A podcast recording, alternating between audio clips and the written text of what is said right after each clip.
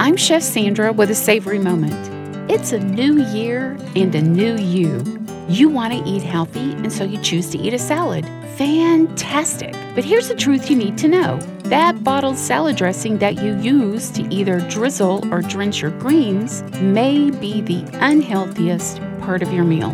Most processed salad dressings contain very little of the simple flavor pizzazz that you're looking for and very much of the stuff you'd be better off not consuming.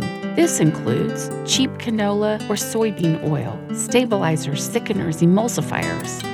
These are typically the words on the back of the bottle that you can't pronounce, and over the top levels of sodium and sweeteners. None of these ingredients need to be in your salad dressing. It's time for a salad dressing revolution called Make Your Own and Save Money. Here's how the classic ratio for vinaigrette is three parts oil to one part acid, a vinegar, a lemon juice, etc.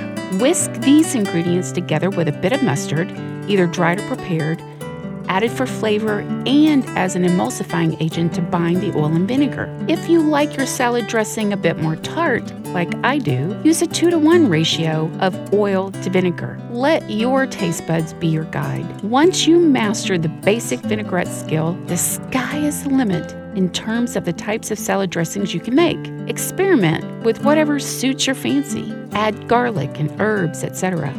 For a super quick, super delicious way to dress your greens, drizzle your assembled salad with extra virgin olive oil and a squeeze of lemon juice. Give it a try this week. Save yourself from all the extra additives that you don't need and save money. I'm Chef Sandra Lewis. For this recipe and more, visit lifeatthetable.com.